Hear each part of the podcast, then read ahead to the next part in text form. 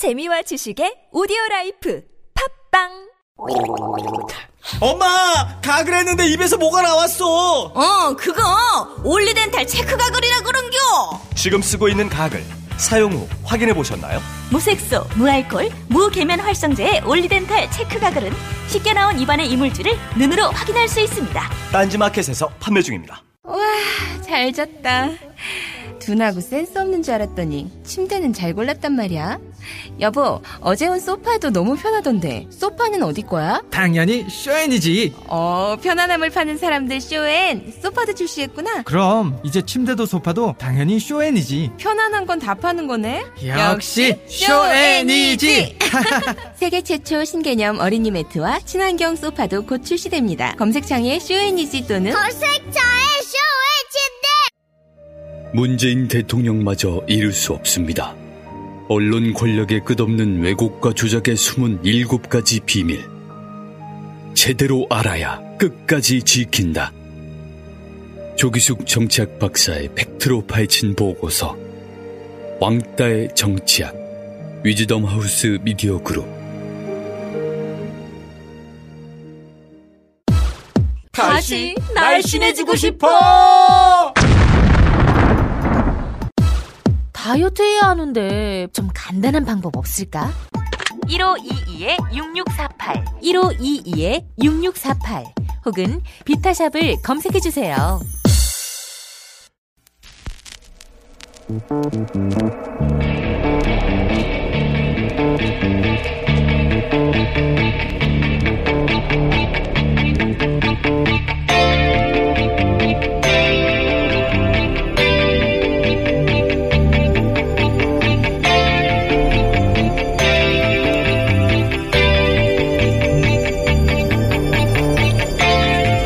안녕하세요. 김호준입니다. 갈등은 정치의 본질이죠. 한 가족 내에서도 의견 불일치가 다반사인데 모든 지역에서 모든 계층을 대변한다면 모인 정치가 갈등하지 않으면 그게 비정상입니다. 그러니까 국회는 싸우지 말라고 하면 안 되는 거죠. 오히려 자신이 대변하는 이들을 위해서 싸워도 아주 잘 싸워야 하는 겁니다. 야당은 김상조 공정위원장의 임명을 두고 도저히 좌시할 수 없는 폭고, 독재라고 규탄합니다. 야당이 새 정부의 선택과 결정에 이의 제기하고 싸움을 거는 자체는 문제가 없습니다. 문제는 싸움의 기술입니다. 싸워도 아주 잘 싸워야 국민들도 그 갈등이 드러내고자 하는 가치가 뭔지 파악하고 응원도 하고 하는 거죠. 그런데 폭고, 독재, 세계 어느 나라, 어느 시대 기준으로 출범 한 달 된 정부의 합법적 절차에 의한 임명을 독재라고 합니까? 이러면 싸움이 제대로 안 됩니다. 국민들이 너무 답답했는데 미처 표현하지 못했던 지점을 단어로 구체화 시켜주고 공감대를 끌어내고 그렇게 여론과 함께 여당을 압박해 원하는 결과를 얻어내야 하는 건데 자기들 뜻대로 안 됐다고 독재 딱지를 이렇게 쉽게 갖다 붙이는 건 너무 게으른 겁니다. 제 불만은 그러니까 싸운다는데 있는 게 아니라 잘 싸워야 서로 서로 긴장하고 성장도 하는데 지금 너무 못 싸운다는 데 있습니다. 야당 좀 잘 싸웁시다. 기본적인 생각이었습니다.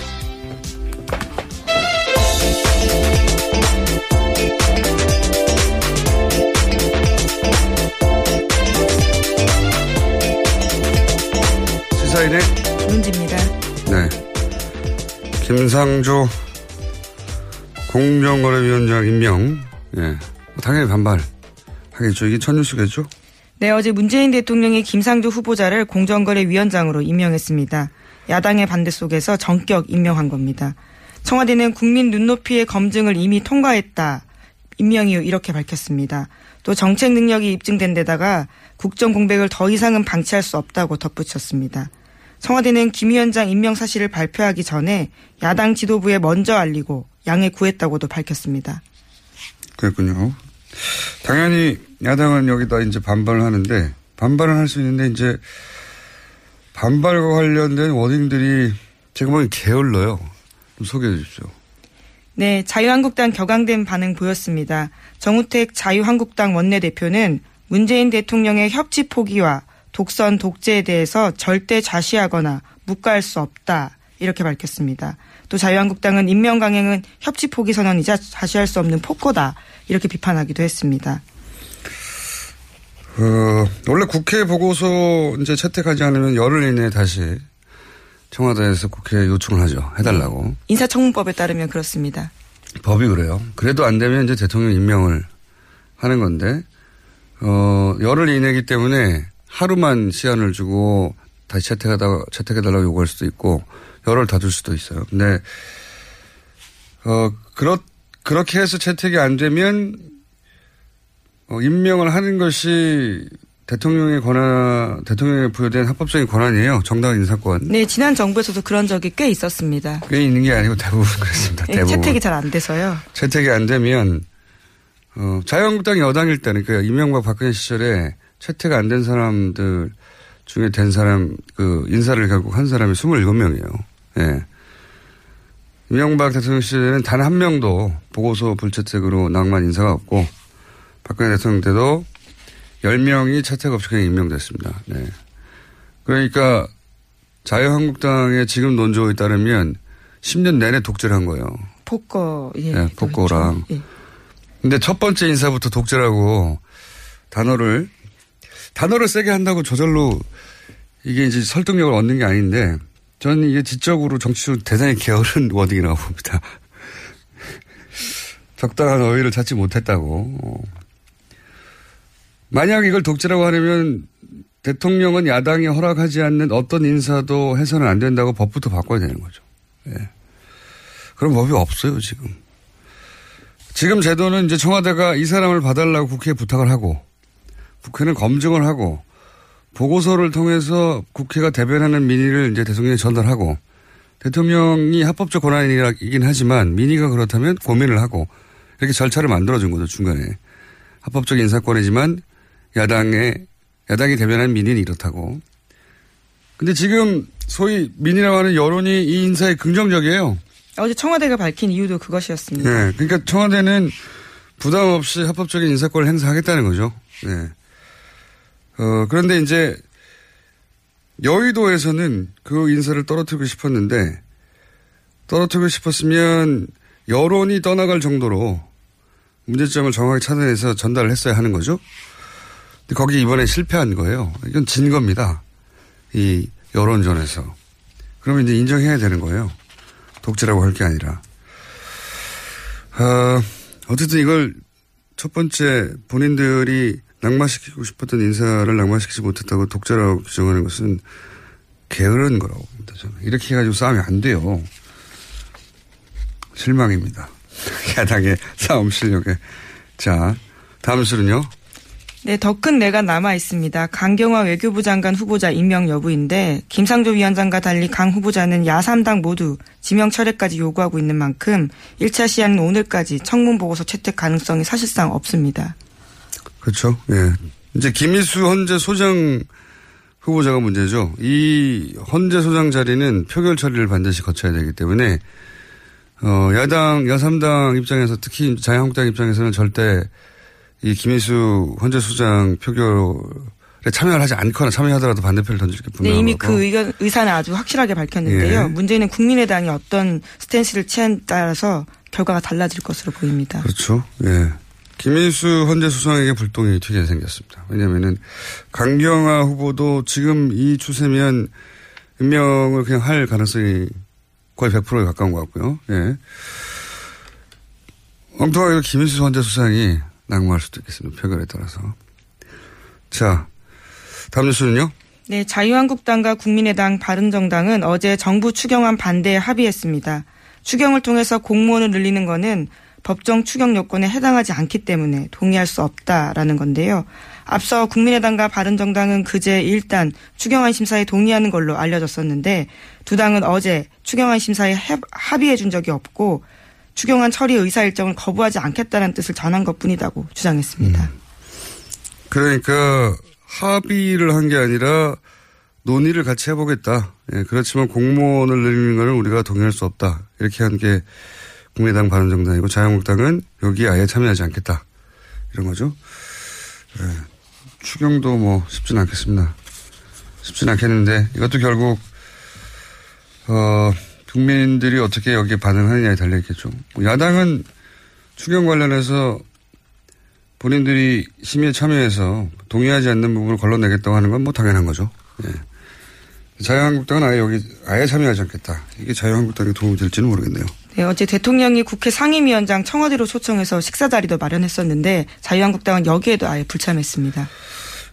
가장 강력한 그 저항으로 제1야당의 힘을 보여주겠다는 건데 이 전략이 성공적인지는 모르겠어요. 지금까지는. 예. 설득력이 대중적으로 그렇게 있는지. 이 전략을 현 지도부가 잡은 걸 텐데.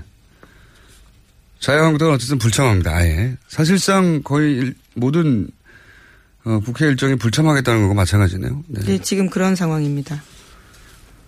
알겠습니다. 다음 뉴스는요? 네, 문재인 대통령의 첫 정상회담 일정이 공개됐습니다. 오는 28일 한미 정상회담을 위해서 미국 워싱턴으로 출국합니다. 29일에서 30일은 도널드 트럼프 미 대통령과 정상회담 공식 일정 소화합니다. 다음 달 1일 귀국길에 오르는 3박 5일간의 일정입니다. 드디어 만나는군요. 굉장히 뭐랄까요. 흥미진진한 만남입니다. 트럼프 대통령이라는 어, 인물이 역대급 인물 아니겠습니까? 미국 어 그리고 이제 최근에 미국 언론이 트럼프 대통령을 향해서 비꼬는 그 것 중에 하나가 뭐냐면 트럼프 대통령의 가장 중요한 관심사는 트럼프 자신이라고. 아무래도 지금 탄핵 이야기까지 나오고 있으니까요. 어, 뭐, 그렇게 해석할 수도 있는데, 미국 언론이 이렇게 표현한 이유는 자기를 칭찬해 준걸 그렇게 좋아한다. 아. 뭐. 자기애가 넘쳐서요. 네, 자기 예. 얘기만 하는 것을 좋아한다. 예. 네, 강녀들과 모여서도 자기 얘기를 한다고. 어, 국정을 논하는 게 아니라. 어떤 모습이 나올지 굉장히 궁금합니다. 네. 네 문재인 정부도 어떤 포인트로 준비해야 될지 굉장히 고민이 많을 것 같습니다. 그러니까 일반적인 외교 관례 는 뭐 표준 프로토콜이 정해져 있는데 저는 트럼프 대통령을 상대할 때 어떻게 상대하는 게 좋을지 어 전략적으로 연구 많이 필요한 것 같아요. 마크롱 같은 경우는 악수를 세게 하는 것으로 네 그렇죠 기사를 제압한 생각해보면 굉장히 유치한 거거든요.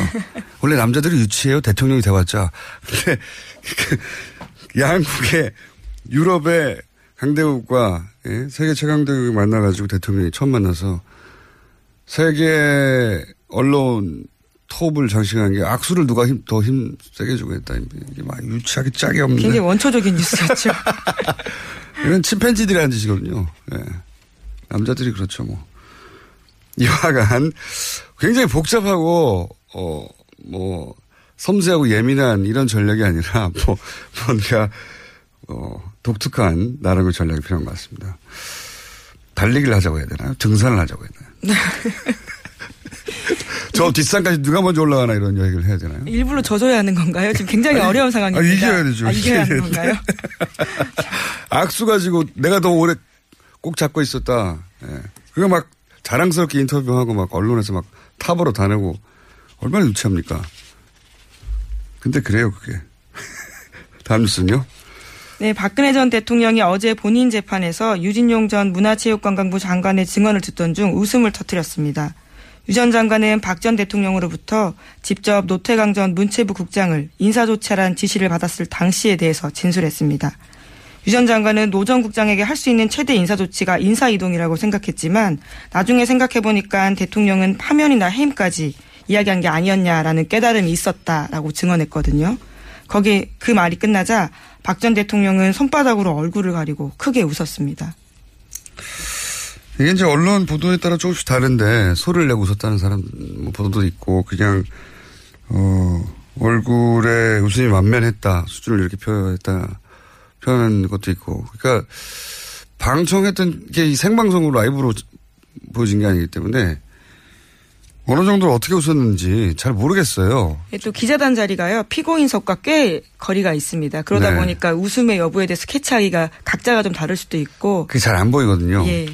잘 안 보이기도 하고 그리고 어, 이 재판이 진행되면 기자들은 받아치느라고 그렇죠. 정신이 없어요. 그래서 어쨌든 웃긴 웃, 웃었다는 거. 네, 공통된 네. 기사는 그겁니다. 웃긴 웃었다는 것 같고 또 웃은 게 한 번이 아니라는 거죠. 또 웃었다는 거죠.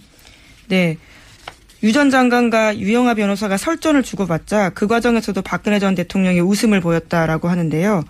유 전 장관이 청와대에 거듭되는 지시 때문에 승마협회 감사에 착수할 수밖에 없었다라는 취지의 진술을 했습니다.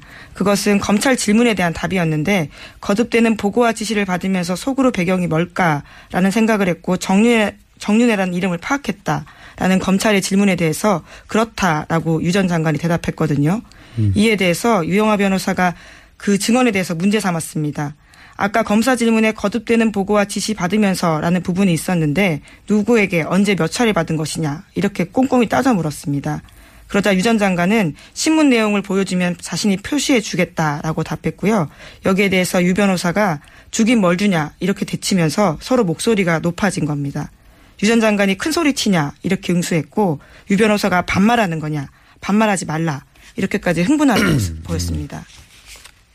그 내용이 승마협회 감사를 지시했는데 왜 이러는 거지? 배경이 뭐지? 그러다가 정윤의 이름을 떠올렸다. 이 진술을 하자 유전 장관이 여기 대해서 이제 어, 변호인이 어, 누가 언제 그런 지시를 했다는 거냐 이렇게 묻고 그런 그러자 변호사가 읽은 문장에 그게 나오니까 그걸 보여주면 내가 표시해 드리겠다고 했더니 여기서 갑자기 흥분하는 거죠. 죽인 뭘 줘요. 유정관이 왜, 왜 큰 소리를 치십니까? 하니까 왜 반말을, 반말 안 했어요? 그렇죠. 보니까. 근데 이걸 보고 또 웃었다는 거죠. 네, 웃었다는 건데. 예, 피고인석에 앉아보셨습니까? 안타깝게도. 안타깝게도. 다행히도 앉지 않았습니다. 네. 그 자리에서 웃기가 정말 쉽지 않아요. 예.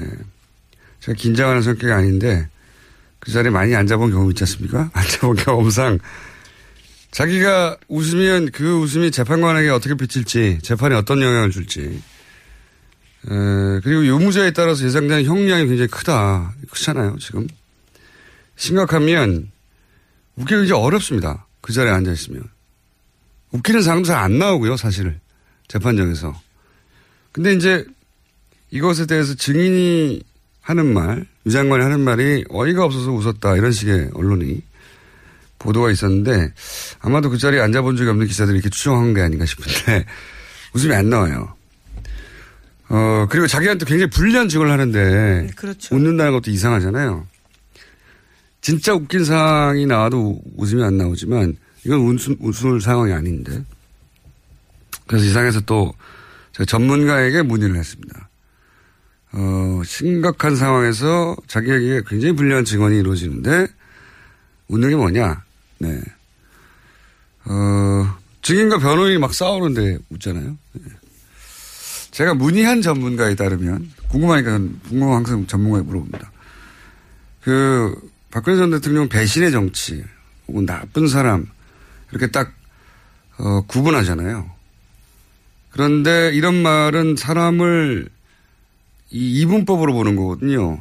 사람은 이분법일 수 없잖아요. 이분법을 어떻게 보냐면 보통 사람이 사람을 파악하는 건 구체적인 말과 행동을 보고 그때그때 파악을 하기 마련인데 그냥 저 사람은 선, 이 사람은 악, 뭐 내 편이냐 아니냐 이렇게 구분하는 거죠. 예. 딱 잘라 구분을 해버리는데 이게 이제 경계성 인격이거나 조현병 스펙트럼으로 해석할 수 있는데 그런데 박근혜 전 대통령은 이 삶을 보면 항상 자신이 의지할 누군가가 있고 그리고 그 사람이 자신을 적극적으로 보호해 줄 때 안도하게 되는 그런 경향이 생각해 보면 뭐 최태민 씨부터 최순실까지 절대 보호자라고 할 수 있는 항상 자신이 의지하고도 그 사람에게 모든 걸 맡길 수 있는 사람을 꼭 필요로 했었죠. 근데 지금 없잖아요. 그런 사람이. 그런데 이 증인과 변호인이 싸웠지 않습니까? 아무것도 아닌 일 가지고. 그렇죠. 예. 실제 존댓말을 했는데 갑자기 반말하는 거냐고 큰 소리 할 일이 아닌데 흥분한 모습을 네, 보였어요. 흥분하게 되고. 근데 그렇게 자기를 적극적으로 변해 주는 상황을 보면 안도하게 된답니다. 안도하게 되고 그래서 그 웃음은 그걸 보면서 잘한다, 신난다. 신나하는 웃음이라고 본인은 해석한다고, 이 전문가는. 예. 뭐, 이 해석이 유일한 해석이라고 제가 말씀드리는 건 아니고, 어이없어 웃었다는 해석으로는 부족하다는 따로 전문가의 견해를 들어볼 필요가 있는 웃음이고 참고하시면 될 것 같습니다. 네. 이 웃음을 다르게 해석하는 해당 분야의 전문가가 있으시면 저희한테 문자를 주시고 연락 좀 주십시오. 네. 이상한 일이에요. 그 자리에서 웃는다는 건 궁금해서 한번 따져봤습니다. 다음 수는요? 네, 안종범 전 수석 수첩 발견됐다고 어제 말씀드렸는데 관련한 내용들이 또 나왔습니다. 박근혜 전 대통령이 KT에 광고 몰아주기 한 정황이 있다라는 건데요. 네. 2016년 3월부터 8월까지 68억 원의 KT 광고 플레이그라운드가 7건 따냈습니다. 여기와 관련해서 박근혜 전 대통령은 여전히 잘 모르는 일이다. 좋은 회사가 있다고 해서 알렸다라는 취지의 이야기만 계속하고 있는데요. 수첩에는 그건 그런 것이 아니다라는 것을 반증해주는 증거가 나왔다고 합니다.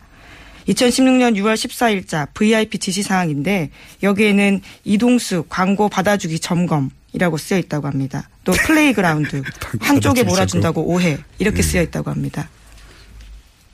이 광고를 줬는지도 몰랐다고 원래 그냥 훌륭한 광고인이라서 소개만 했다 이게 기본 입장이었잖아요. 예, 근데 다이어리에 광고 점검 이런 얘기가 나왔다는 거죠. 예.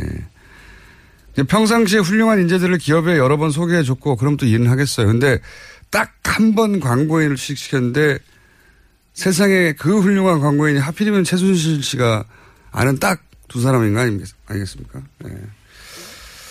이게 몰랐다는 건 말이 안 되죠. 왜냐하면 그 사람들 이름을 직접 언급하면서 취직을 시킨 것도 대통령 본인이고 그런 후에 광고 총괄 담당으로 보직을 변경하라고 지시한 것도 대통령 본인이고 자격이 안 되는 신생 플레이그라운드를 KT 광고 대행사로 선정하도록 한 것도 대통령 본인이고 그리고 광고를 연속 7건 추천했었는데 그리고 나서는 지금 그 메모가 그걸 챙겼다는 걸 드러내는 거잖아요. 예, 증거라는 네. 거죠. 자신이 다 시킨 일인데 그걸 모를 수가 없죠. 예.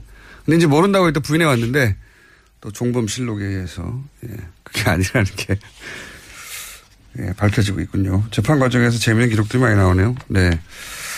자, 시간 관계상 하나 정도 더 할 수 있을 것 같습니다. 네, 지난 9일 강원도 인제 야산에서 북한 무인기로 추정되는 소형 비행체를 발견했다고 군 당국이 발표했습니다. 아, 무인기 또 나왔네요. 예. 뭐 이게 북한에서 어떤 임무로 얼마나 자주 뛰었는지 국방부에서 당연히 철저히 조사해야 하죠. 먼저 눈에 띄는 건 이건 저는 개인적으로는 기술력이네요. 예. 왜냐면은 군사 분계선에서 왕복이 한 540km. 그 위쪽 어딘가에서 달렸으면은 왕복이 대략 600km 정도 될 수도 있는데 2m짜리 무인기에 어, 엔진 연료 체계 그 뭔지 대단한 연비예요. 예. 어, 기술력이고 두 번째는 사진기를 봤더니 35mm 사진기던데 이거를 킬로미터 단위 위에 상공에서 찍으면 굳이 이렇게까지 멀리 날아와서 찍을 가치 있는 사진이 안 나오거든요. 예. 북한이 이렇게 힘들게 할 게 아니고 제가 보기엔 우리나라에 사제 드론이 많습니다. 예. 요즘 4K로 찍어요. 화질도 엄청나고. 그거를 하나 사가지고 촬영을 한다면 메일로 사진을 보내는 게 나을 텐데 고생이 많네요, 북한이. 자, 추가 뉴스가 나오면 그때 얘기하고요. 오늘 여기까지 하겠습니다. 시사인의 김은지였습니다. 감사합니다. 모닝똥? 제겐 사치였죠. 내가 토끼인지 토끼똥이 나인지 내가 변을 본 것인지 변을 당한 것인지 나는 바나나이고 싶다. 간혹 구렁이이고도 싶다. 아 큰일 났네. 이거 이러면 다 죽어. 미궁 장사랑! 추억 미궁 장사랑이 찾아드립니다. 혈중 콜레스테롤 개선과 배변 활동에 도움을 주는 건강기능 식품입니다. 검색창에 미궁 장사랑. 골반 잡자 바로 잡자 바디로직. 허리 통증 바로 잡자 바디로직. 몸매 교정 바로 잡자 바디로직. 자세가 좋아지는 골반 교정 타이즈 바디로직 검색창에 골반 교정 바디로직. 삐딱한 남성 골반 허리에도 역시 바디로직입니다. 바디로직의 효과를 못 느끼셨다면 100% 환불해드립니다. 자세한 환불 조건은 홈페이지를 참조하세요. 아무도 묻지도 따지지도 않고 가입하셨다고요? 보험은 너무 어려워요. 걱정 마십시오. 마이보험 체크가 도와드립니다. 1800-7917 마이보험 체크로 지금 전화 주세요.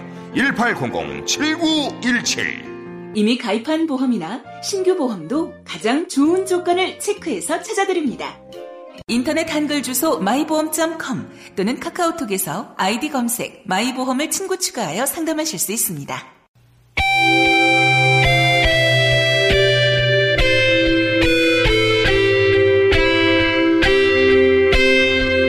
항상 나라를 생각합니다. 이혜훈의 나라 걱정.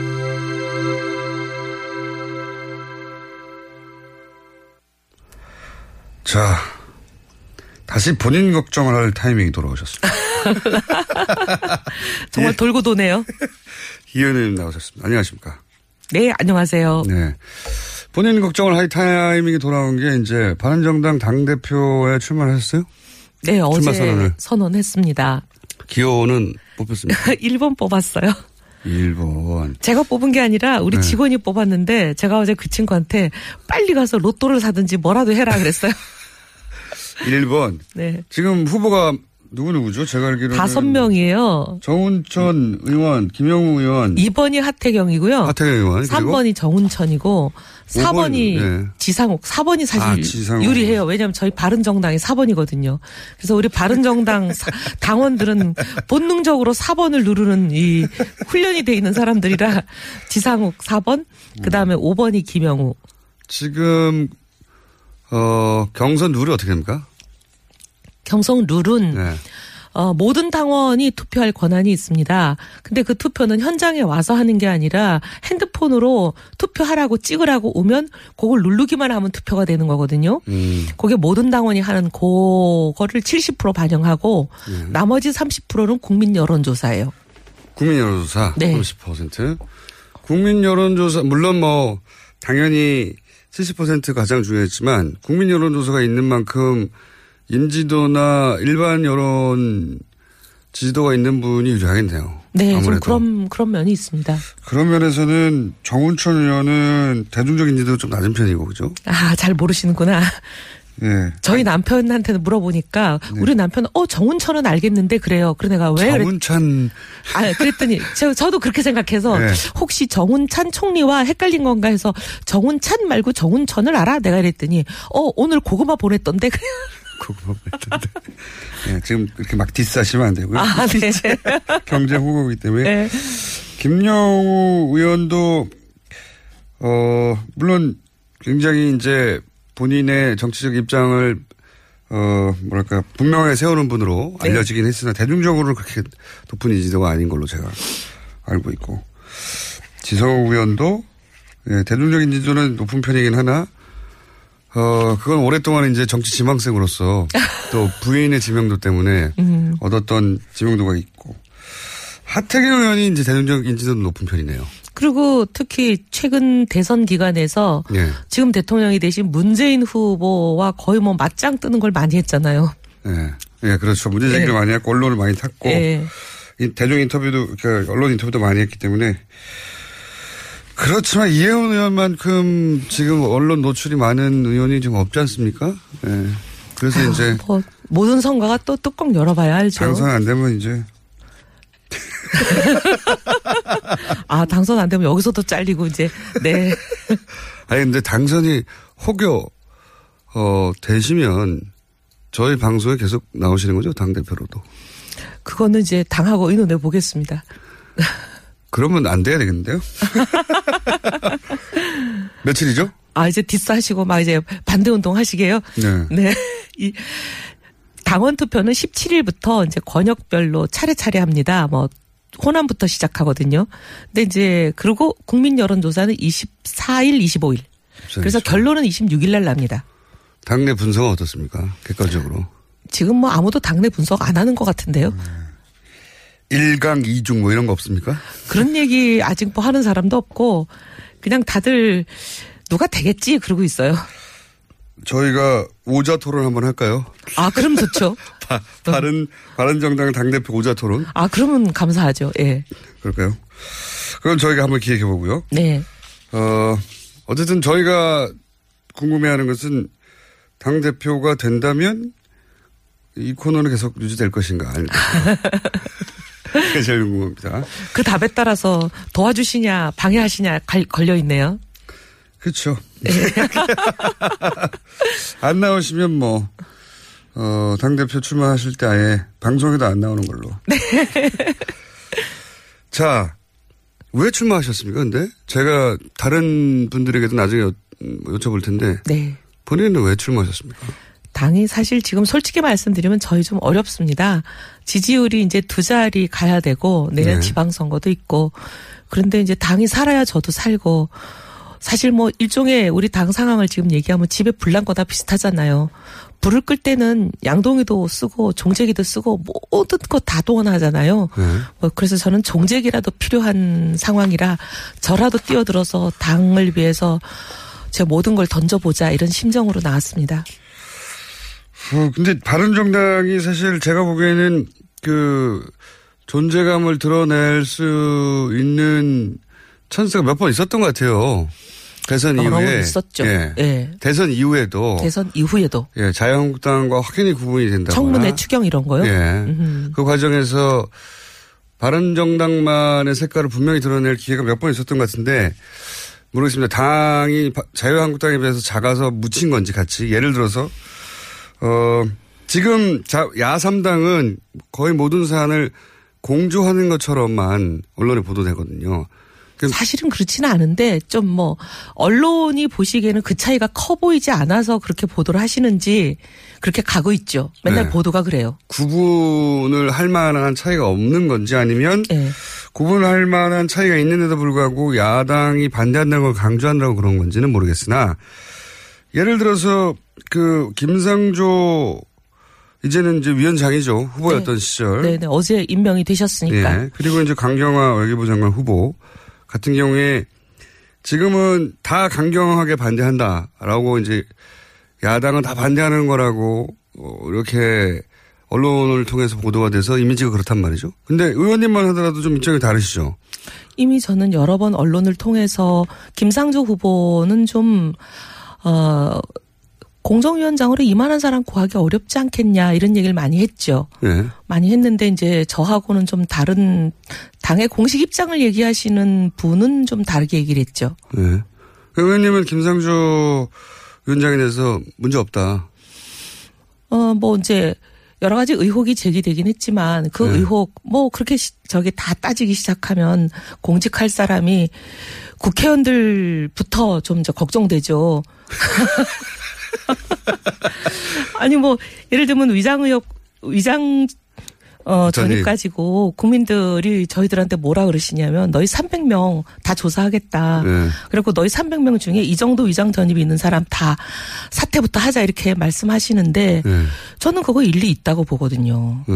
그리고 이제 김상조 사실 이제 지금 위원장, 위원장의 그 여러 가지 위장 전입에 대해서 말씀하시는 부분이 해명이 되는 부분도 있고 네. 또뭐 그렇죠. 네. 예. 그래서 그 임명 하는 거가 비교 형량해야 된다고 제가 말씀드렸고 네. 뭐 사람이라는 게 신이 아닌 다음에 100% 흠결이 없는 사람이 어딨냐. 근데 이제 그런 이 여러 가지 이제 문제, 그 문제를 가지고 한 문제 가지고 전체 다 안 된다라고 얘기하는 거 하고 이런 이런 문제가 있다는 건 지적을 하고 근데 이제 그 사람의 역량과 자질을 쭉 종합해서 평가해 보니까 뭐 공정위원장으로 직무를 수행하기에는 뭐 이 정도면 뭐 넘어갈 만하다 이렇게 평가하는 거하고는 다르지 않냐 네. 이렇게 얘기를 했는데 하여튼 우리 당의 입장을 공식적으로 얘기하는 분은 저하고 좀 다르게 얘기하신 것 같아요.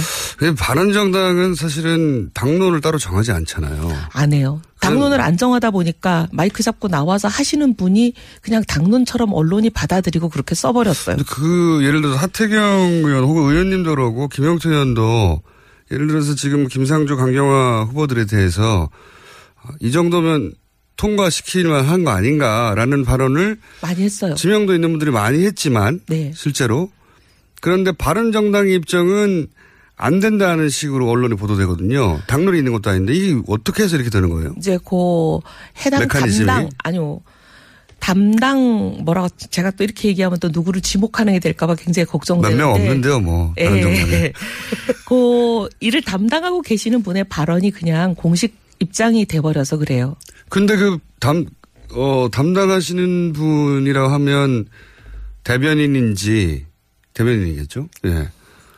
그분 뭐 꼭 대변인 개인의 의견이 아니겠죠. 뭐 중론을 좀 물어, 묻기도 하겠고 혹은 뭐 지도부의 의견을 묻기도 하겠고 뭐 선수 높은 분들이 얘기를 나누기도 하겠고 뭐 어떤 메커니즘인지 모르겠습니다만 분명히 바른정당에 그렇게 생각하지 않는 의원들이 많다는 게 여론을 그 언론 인터뷰를 통해서 드러나는데 계속해서 그렇게 당론처럼 당론도 없다고 하는데 당론처럼 보도가 되고 바른정당은 결국 그렇게 다 반대하는 걸로 이미지가 굳혀지는 건 바른정당을 위해서 좋지 않지 않나요? 사실 지금 당 대표가 없다 보니까 이런 일들이 좀 일어나는 것 같아요.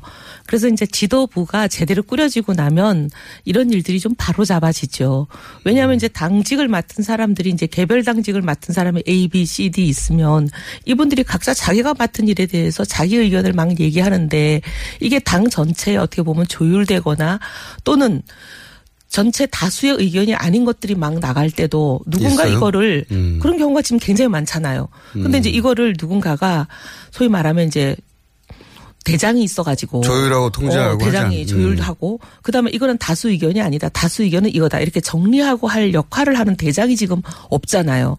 당 대표도 없고 지금 지도부가 없다 보니까 이게 이제 어떻게 보면 과도기에 일어나는 그런 좀 어려움인 것 같아요. 그래서 빨리 하루 빨리 지도부가 선출이 돼서 당 대표가 생기면 이런 부분을 좀 최소화할 수 있죠. 기자들도 그러면 그 과정에서 혼선을 겪거나 네. 아니면 저 정도로 대변인이 말하면 뭐 중지가 모아졌나 보다 오해하거나 어, 사실 언론인들도 얼마나 바빠요. 매일매일 기사 쓰고 취재하기 힘드니까 그냥 그거 누가 발표하면 그 일을 맡은 사람이 발표를 하면 그냥 이게 당의 공식 입장이라고 써버리는 이게 거죠. 건이 음, 그렇다.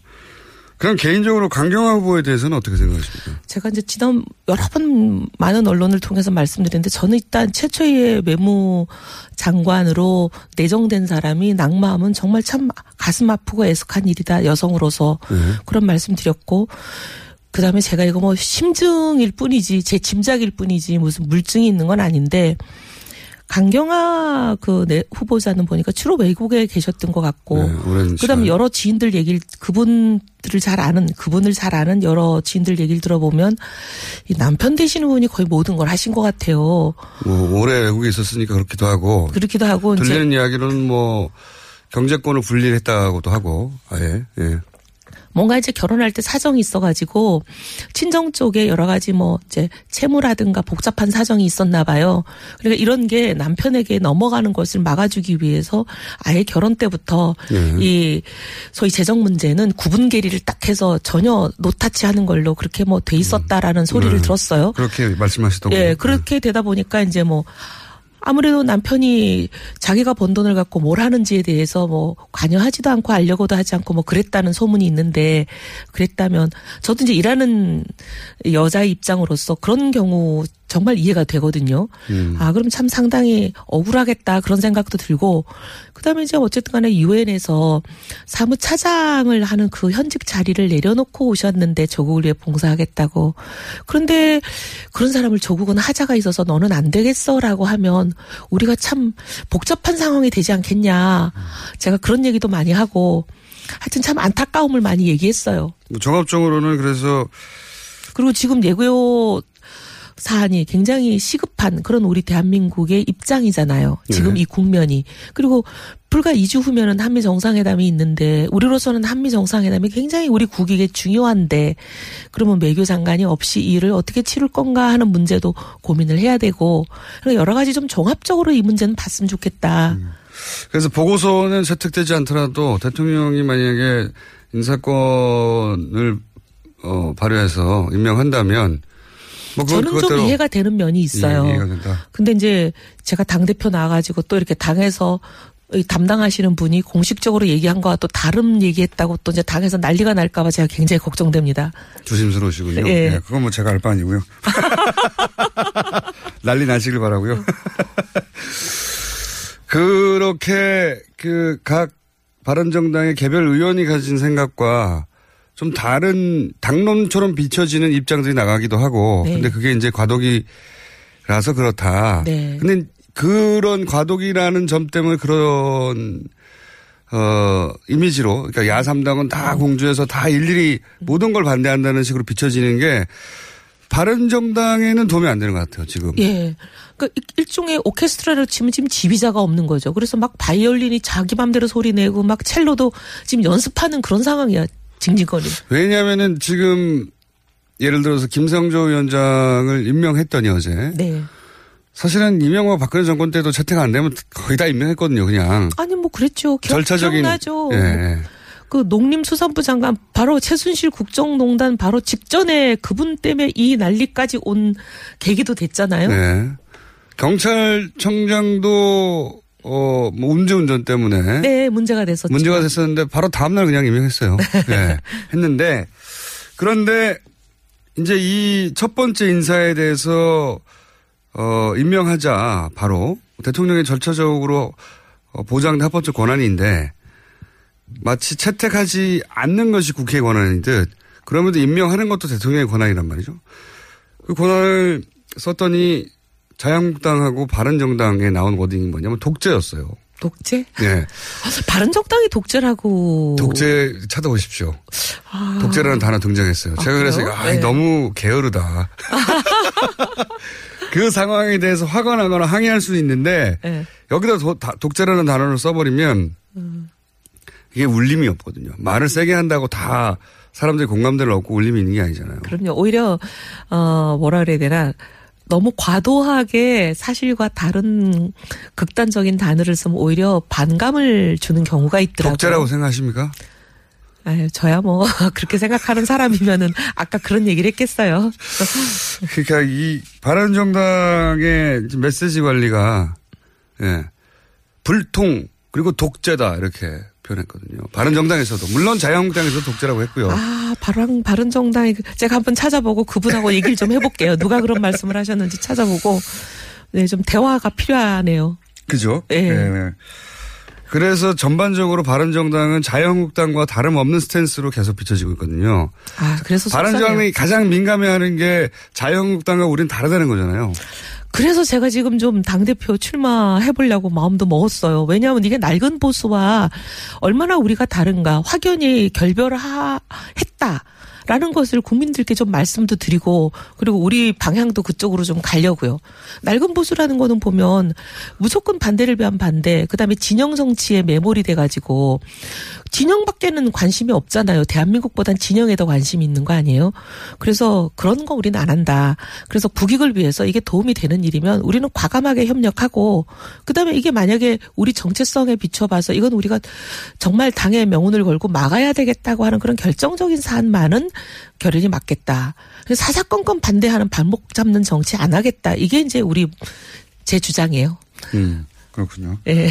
그러니까 지금 자유한국당이 물론 뭐 정당은 자기 존립을 위해서 혹은 지지자들에게 우리가 이렇게 잘하고 있다는 걸 어필하고 존재감을 드러내기 위해서 반대를 위한 반대도 하기도 합니다. 하기도 하는데 아니 제가 이번 정부 들어와서 자유한국당이 찬성한 게 뭐 있나 아무리 생각해봐도 찾을 수가 없어요. 찬성은 아무것도 안 했죠. 예.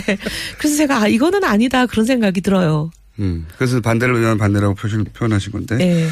근데 말씀하신 대로 반대를 위한 반대를 기술적으로 전략적으로 할 때도 있지만 내내 그것만 하면 안 되잖아요. 예. 네.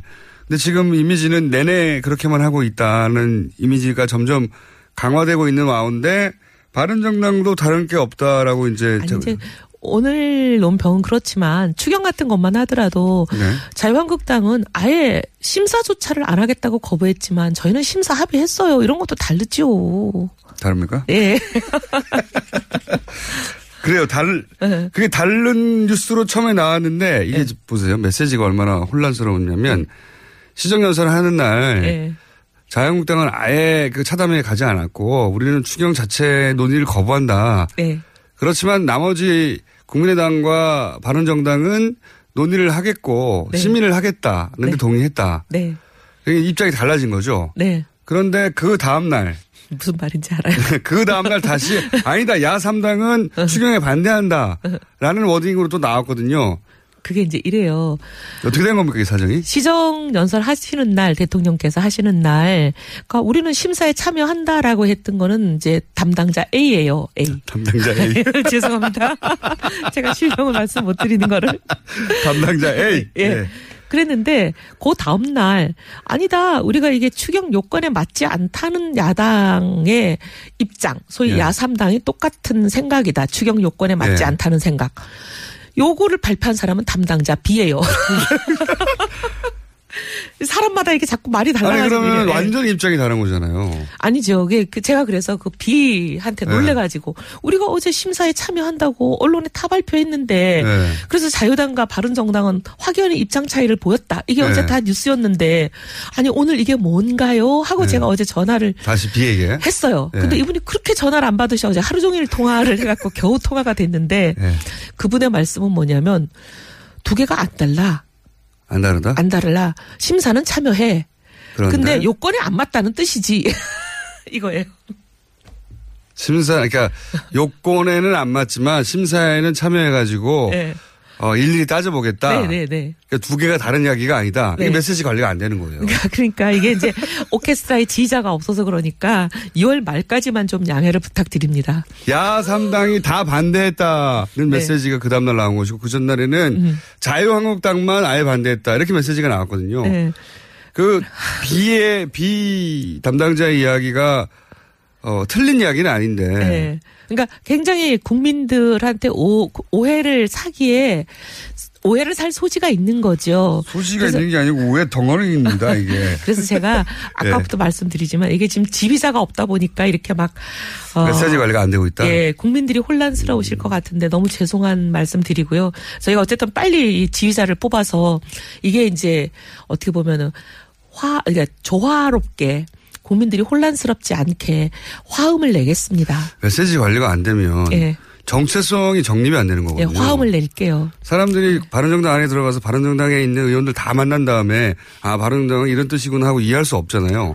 아, 무도 그렇게 안 해주세요. 그러니까요. 심지어 언론도 그렇게 안 하는데 어느 국민이 그렇게 하겠어요? 바른정당 의원들끼리도 그렇게 못해요. 예, 맞습니다. 그러니까 이제 결국은 그 외부에 나오는 메시지 가지고 판단할 수밖에 없는데 이 메시지가 아주 극단적으로 갈리니까 자꾸 자꾸 같은 메시지가 하여튼 뭐 본인이 대표하면 다 없어진다는 한 거죠. 2주 후면은 해결되니까 죄송합니다. 2주만 좀. 이건 어떻습니까?